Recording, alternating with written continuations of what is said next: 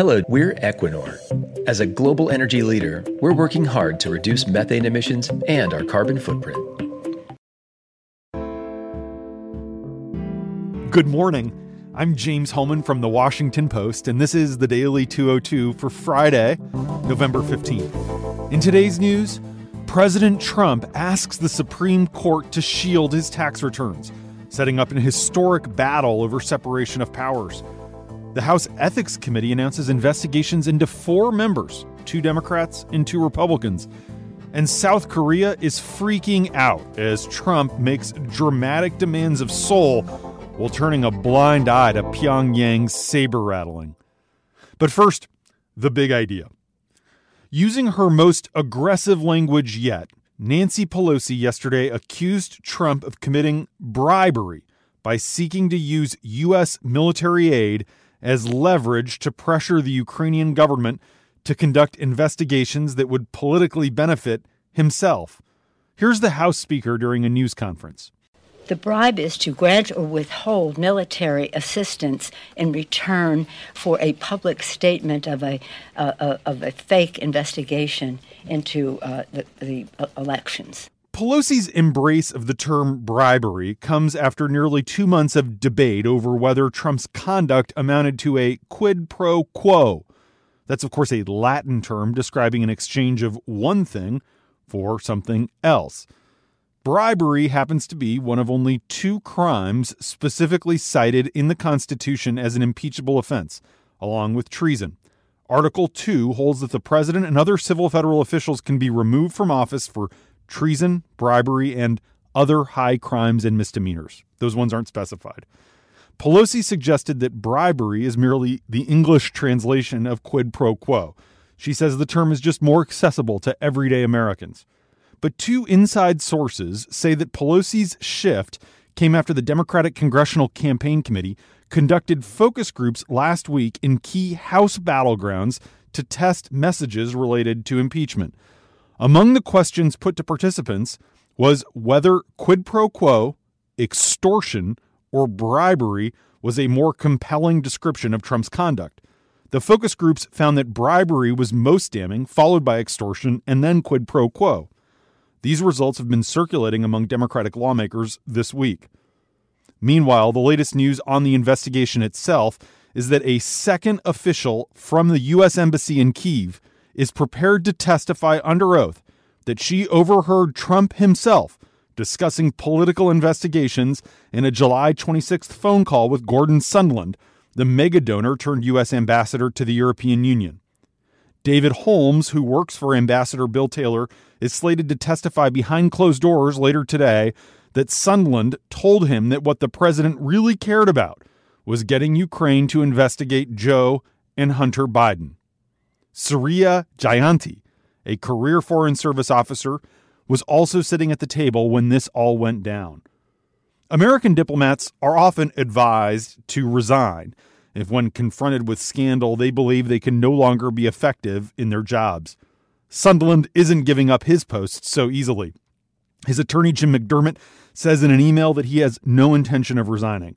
The Portland hotel magnate upended the House impeachment inquiry last week when he acknowledged that he, in fact, did communicate the terms of a quid pro quo with Ukraine during a meeting in September after testifying the week before that he had no knowledge of any such arrangement. The reversal of his testimony prompted key Republican allies in the White House and on Capitol Hill to abandon Sondland after initially viewing him as their most indispensable witness. Further revisions in his testimony may come next Wednesday, when he's expected to return to the Capitol to address that July 26th phone call during a televised hearing. He didn't mention the July 26th call during his deposition or his clarification to investigators. Sondland's attorney says his client has the full confidence of Secretary of State Mike Pompeo. But here's the thing when we asked the State Department, they declined to comment on that claim, suggesting that in fact Sondland does not have Pompeo's confidence. It adds to the diplomat's isolation as he comes under fire from all sides. And as House Republicans also consider trying to pin the blame for this scandal on Rudy Giuliani, another potential fall guy, the president's personal attorney is saying in an interview with The Guardian that published last night that Trump will stay loyal to him. The former New York mayor added that if Trump does turn against him, he has, quote, a good insurance policy. Asked whether he's at all nervous that Trump will throw him under the bus, Giuliani's exact response was, quote, I do have very, very good insurance, so if he does, all my hospital bills will be paid. Now, Giuliani's lawyer, Robert Costello, who was on the phone for the interview, never good when you have to have a lawyer on the phone for your interviews, interjected to say that his client was joking and was not, in fact, threatening to expose the president. Giuliani then defended his role as Trump's personal attorney, repeatedly noting to The Guardian that he spoke with the president on the phone Wednesday night, and Trump wished him a good night at the end of their call. Michael Cohen, Trump's previous lawyer and fixer, used to say the same sorts of things. Bloomberg News reports overnight that Giuliani could get indicted by federal prosecutors for possible campaign finance violations and a failure to register as a foreign agent as part of the cascading investigation into his own personal finances. One investigator told Bloomberg that Giuliani could also face possible charges for violating laws against bribing foreign officials or conspiracy. A second official told Bloomberg that Giuliani's activities raise counterintelligence concerns as well, but there probably won't be any criminal charges related to that. Giuliani says he did absolutely nothing wrong and was just doing, as he put it, what good lawyers do for their clients. Many lawyers might disagree. And that's the big idea. Here are three other headlines that should be on your radar as this week comes to an end. Number one, last night, Trump formally asked the U.S. Supreme Court to stop a prosecutor's investigation of his personal finances. It's a bold assertion of presidential power that seeks a landmark decision from the nation's highest court. The case involves Manhattan District Attorney Cyrus Vance Jr.'s attempt to enforce a grand jury subpoena issued to the president's accountants for eight years of Trump's tax records. This all relates to the hush money that was paid to various women to keep quiet about what they say were extramarital affairs with the president before the 2016 election. Trump went to court to block the subpoena, making a very broad claim that U.S. presidents are totally immune from any investigations while in office. A district judge and a panel of the U.S. Court of Appeals for the Second Circuit ruled against him. All those judges said that the subpoena was proper and that the president's longtime accounting firm must comply. Now, the justices aren't required to review this lower court decision. Four of them have to agree to take it up.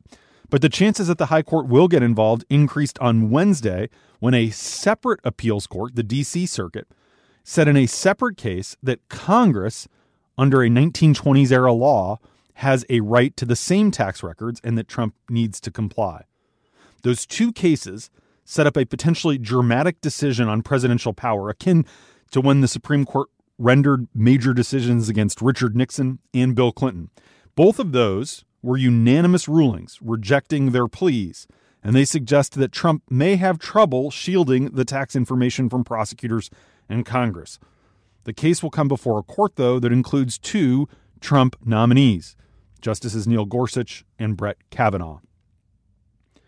Number two, the House Ethics Committee disclosed a federal investigation last night into a Florida Republican congressman accused of accepting an illegal campaign loan and announced that it's also scrutinizing a veteran Florida Democrat for a long standing personal relationship with his highest paid aide. Congressman Ross Spano, the Republican, acknowledged in a statement that the Justice Department is probing his conduct. The freshman has faced questions about $180,000 in loans that he took from friends last year during the closing months of his competitive campaign. He later appeared to funnel the money into his campaign account, reporting it as a personal loan from himself to the campaign. Spano has blamed bad legal advice for his potential campaign finance misdeeds. The other matter concerns 14 term Congressman Alcee Hastings. He's 83 years old and his longtime companion, Patricia Williams, has worked as an aide in his office since he was elected in 1992.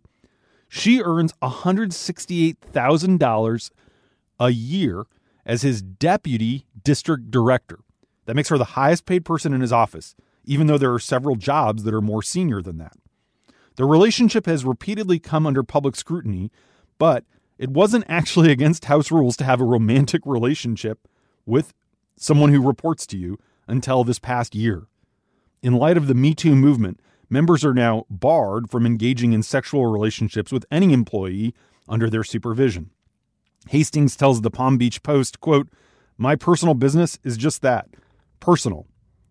The committee, the House Ethics Committee, that is, also extended its review yesterday of a matter involving Congresswoman Rashida Tlaib, the freshman Democrat from Michigan. She's a member of the squad.